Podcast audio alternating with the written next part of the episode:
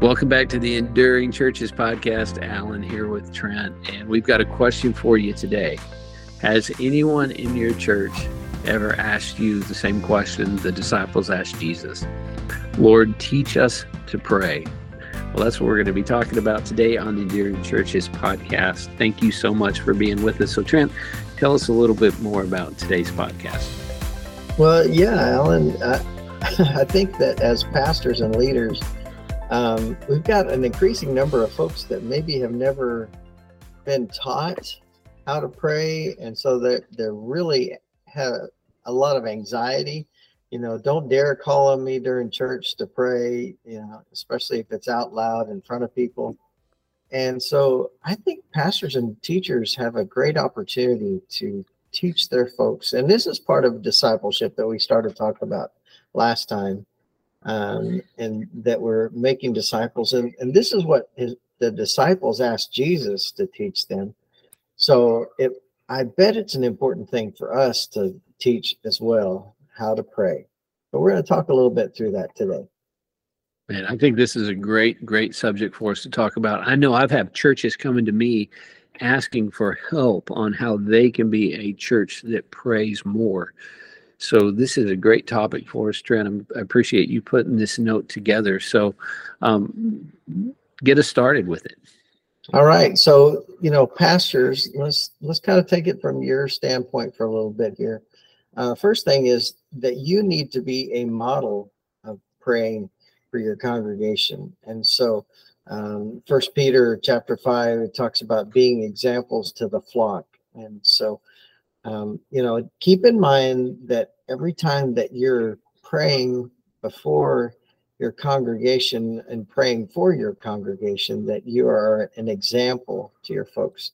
Um, so maybe that makes you think a little bit. Okay, are there people here that that don't know or that would feel very uncomfortable if I asked them to pray?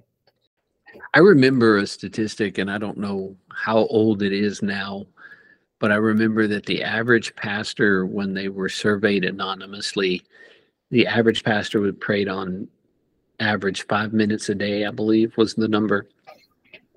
Hmm. So that obviously shows that it's an area that's pretty lacking in a lot of pastors' lives. And it'll be an area too, if I were honest, I'd admit I've struggled at times um, throughout my ministry, my prayer life, and knowing that I'm not praying enough for my congregation and for my church and I've been convicted of that on on multiple occasions. Well, and so this, because of what you just said, Alan, this should cause us to think, okay, not just in corporate worship, but maybe you're meeting with your deacons or elders. Um, take some time to show them how to pray, pray specifically. That's one of the areas that really always bothers me is the, the God be with us prayers. Well, scripture already tells us if you're a follower of Jesus that he will never leave you nor forsake you. So let's be more specific. You know, let's teach our folks in those kinds of meetings. When you go to a hospital visit, teach your folks how to pray. Uh, there's all kinds of opportunities. So we want to pray in front of our congregation. We also want to build this private prayer life that we we have going on. And what are some of the things that you have found have been helpful in your own prayer life, Trent? Um, the privacy of your own home or your car or wherever you're at?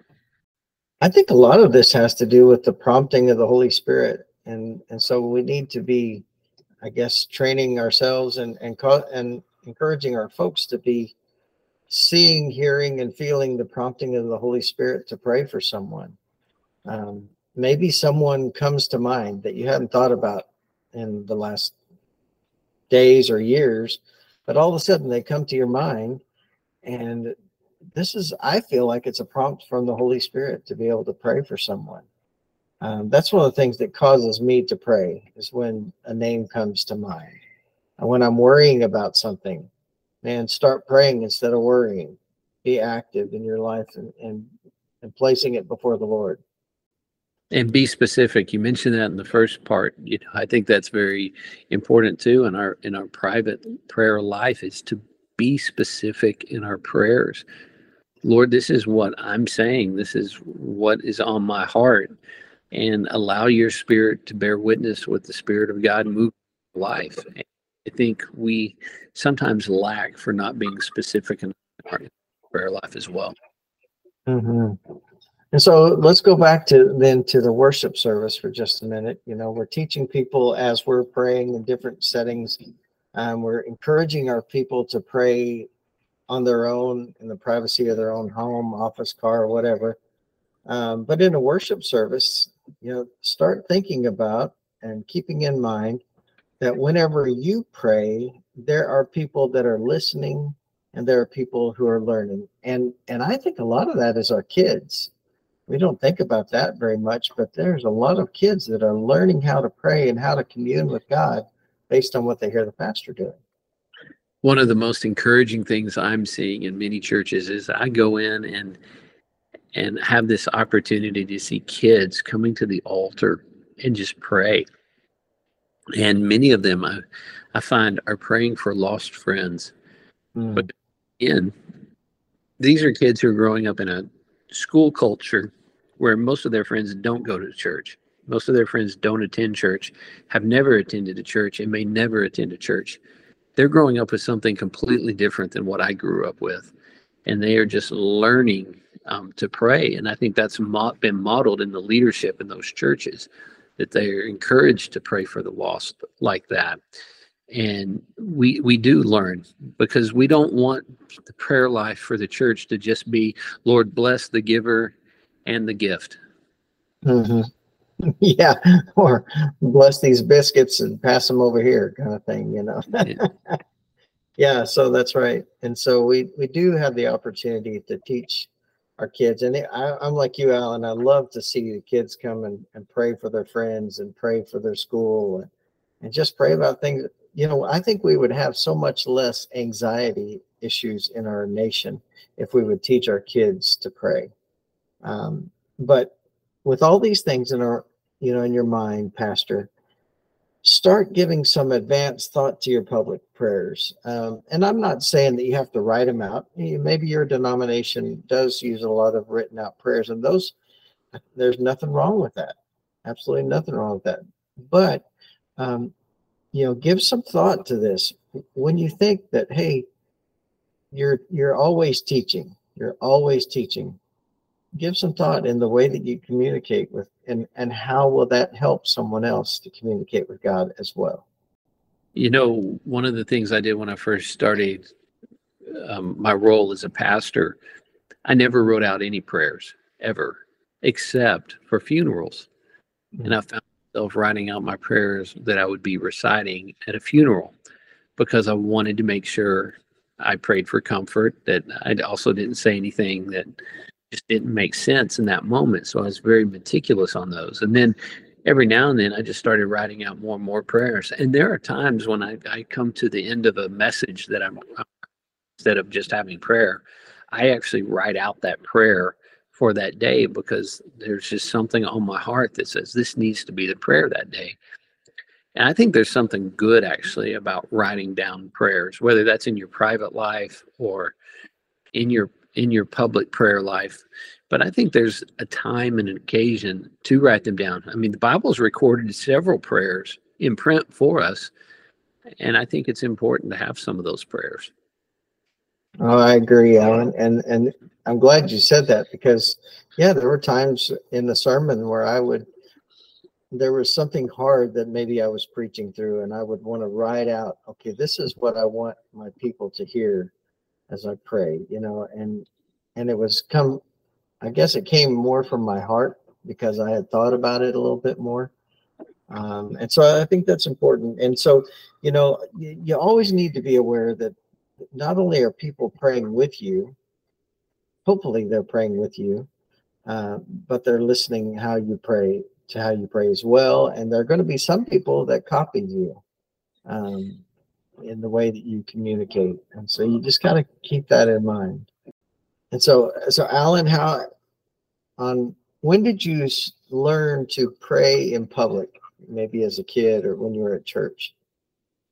Well, you know, so I grew up in a really large church and we had little groups. I remember being in classes that were so big that we'd had three or four group leaders and they would just call on us and, and teach us to pray sometimes though it'd be, would you just give God one sentence and tell God mm-hmm. we one thing? And so we would, you know, might be a group of kids. Well, Lord, I want to thank you for knees, and I thank you for noses and butterfly. You know, I mean, we just go through a line, whatever. And th- that was probably my my earliest experience with that. Uh, was just to, you know, being modeled and encouraged to say one thing to God and just to be honest in, in that. And then I remember too, um, not being asked to pray at a very important time. And that was the first time I ever walked the aisle. I wanted to give my life to Christ, and a deacon prayed for me, but never had me pray. Mm. And that really caused fits in my life. And so when I was 17 and and I went and went forward and I had a wonderful deacon who said, Well, Alan, you, you've been in church a long time. He goes, I think it's just time for you to tell God what's going on. and I thought, boy, is that a different approach? Yeah. And, and so anyway, he he sat down on the stairs with me, and you know, he just put his arm around me while I prayed. Mm-hmm. No doubt that that I own that moment, and that was uh, the moment I consider my conversion. Um, was the prayer I prayed, and that's an important memory and moment in my life. I can still take you to those very steps where that happened to this day um, because that's that's the place. It's holy, oh, ground, holy ground in my eyes. But what about yeah. you? How well, you know, I that's so cool how you were mentioning that you were in a larger church, and uh, and I I remember when my family finally started going to church, we were meeting in a church start that met in an elementary school, and so we had to set up chairs every week, and because we had a small group, it was pretty early on that you know we didn't have a lot of people and and the pastor and music guy they really encouraged and gave us opportunities even as kids to to do lots of things in the church you know to help take up the offering to um, help with the music and and also to pray uh, pray for the congregation pray in the service because we had it was uh, everybody was in learning how to do this thing you know in church and so for me that was kind of the setting that i had yeah, we all learn from someone. Someone has to teach us how to do that. In fact, I remember one time, Trent, I was in a church where I was really working hard to develop a new generation of leaders. The church hadn't had any new leaders in years and wanted was trying to really develop some younger people into leadership roles. And I'd ask them, "Well, can I call on you to pray?" Uh, I, have never prayed in public. I can't do that. Mm-hmm. And I began working with them and I actually ended up preaching a sermon on how to pray in public.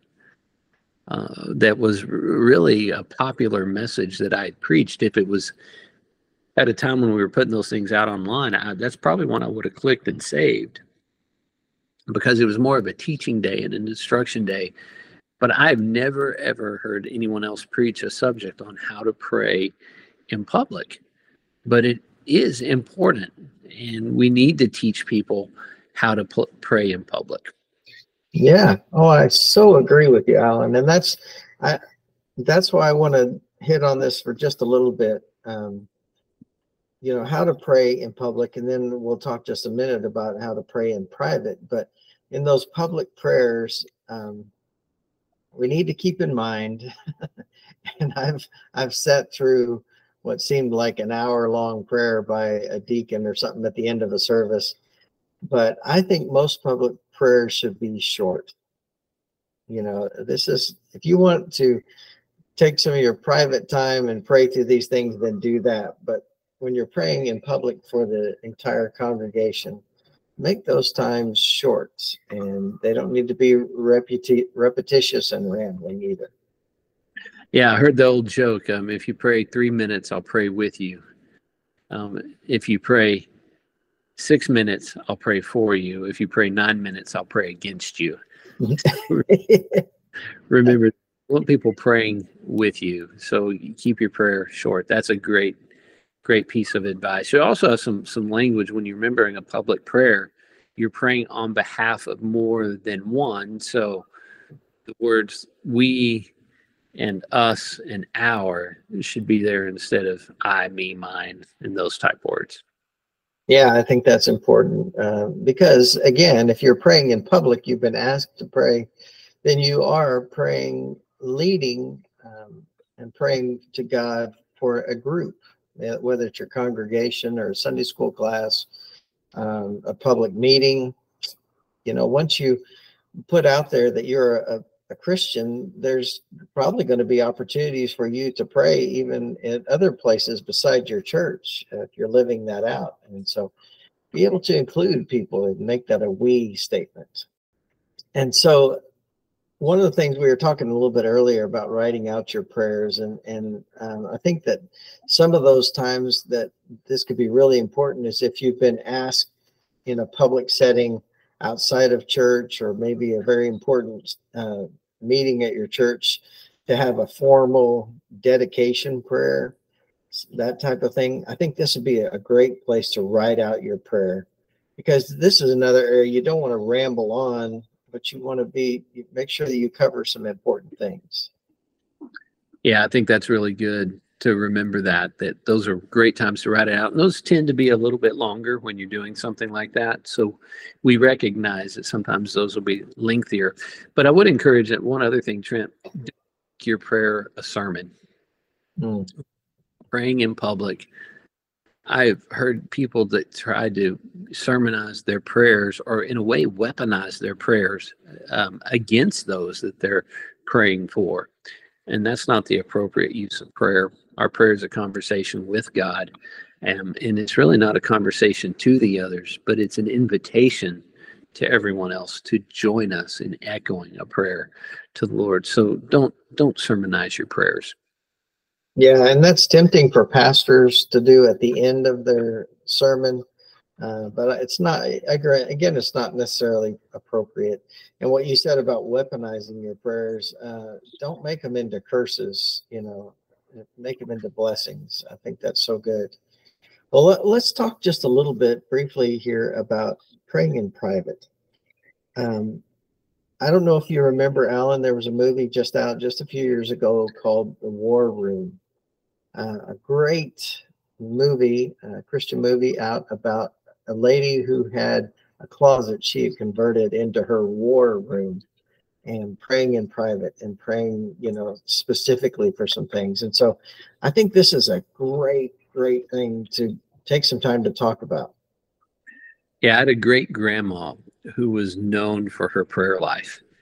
That people from all over Borger, Texas would call her with their prayer requests. And she kept a, a prayer notebook into her 90s where she would write out the prayer request and she would go back and write answered prayers and and things like that. And she was just known for her prayer life and i wish i was known for my prayer life like that. Mm, isn't that the truth? Well and i think the older we get the more we become people of prayer. Maybe part of it's out of practice but i think it's just that um, we we recognize more our need for god. And so um, you know, but having a specific time and place, um, my wife is much better at this than I am. But and having a notebook, like you said, Alan, about your great grandma, that is so so good. But but having that place for private prayer, it's not out maybe in front of everyone, but your place. And I do a lot of praying uh, as I'm walking. You know, I work here at our camp, and I get to walk a lot, so I do a lot of that while I'm going. So. Yeah, I have some good times um, walking my dog or other things too, where it gives me some extra time sometimes just to think and pray through some things and enjoy that time. But some people like to do that in other ways. They may go for a run or they may have another activity that helps them engage in prayer. I usually, when I'm running, it's usually like, Lord, I'm going to die. But yeah. but but find those times and those ways that actually give you um, extra time to focus on God and who He is and and what He's up to, and, and really that joint fellowship time. Are you giving yourself time to listen to Him? And I think that's so huge. Mm-hmm. Well, Alan, I was learning to play pickleball, and I was praying for someone to come along with an AED, so just in case I needed it. so yeah, you, um, you know, having those times where you you know, if it's walking or whether it's sitting in a specific place, whatever fits your personality, because God made you and He wants to communicate with you as you are. And so, um, you know, having those consistently, always praying to God, just talking with Him. Um, uh, Jesus gave it gave us some examples of beginning with praise and then moving to request, um, and then ending with praise again. And and so I think there's, you know, God gives us some great examples. Jesus, at, as he was teaching the people to pray, we, gosh, I remember fo- helping coach football teams and, ba- and baseball teams, and we'd do the Lord's Prayer at the end of the practice and things like that. And those are good.